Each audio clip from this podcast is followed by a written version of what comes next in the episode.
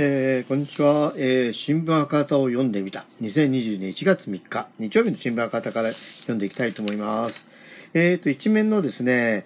コロナ相談収入ないと、政府は対応を全労連連合トップが訴え、支援求め155人、小池氏らが激励という記事を読んでみたいと思います。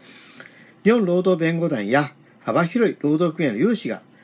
取り組む、えー、年越し支援、コロナ被害相談村、東京都新宿区、えー、新宿区立大久保公園は2日、152人が相談に訪れ、生活保護申請の支援などが行われました。昨年12月29、30日、両日と合わせて337件の相談となりました。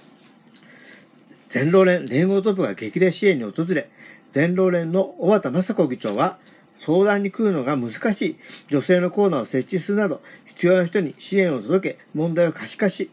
えー、政府に対応を求める重要な取り組みですと挨拶。連合の構図、えーえー、会長は、えーえー、一人で悩まなくていいと発言する、発信する重要な取り組みですと述べました。8月にアパレル会社が倒産した30歳の男性は、短期派遣が終了して家賃が2ヶ月滞となり、次の仕事が見つかっても給料日までに間に合わないと相談に訪れました。話を聞いてもらい、生活保護のなど、制度に頼ってみんだと安心しましたと話しました。イベント会社で働く30代の男性は3月末から勤務シフトに入れると休業というのは知られてないと相談。ホテル経営者の男性は収入がほとんどなくなり、支援の給付や貸付制度について相談していました。日本共産党小池会書局長、笠井、えー、明、え、衆議院議員、山、えー山添拓参議院議員、谷川智之衆院東海ブロック比例候補が激励に訪れ、健康や生活の相談に応じました。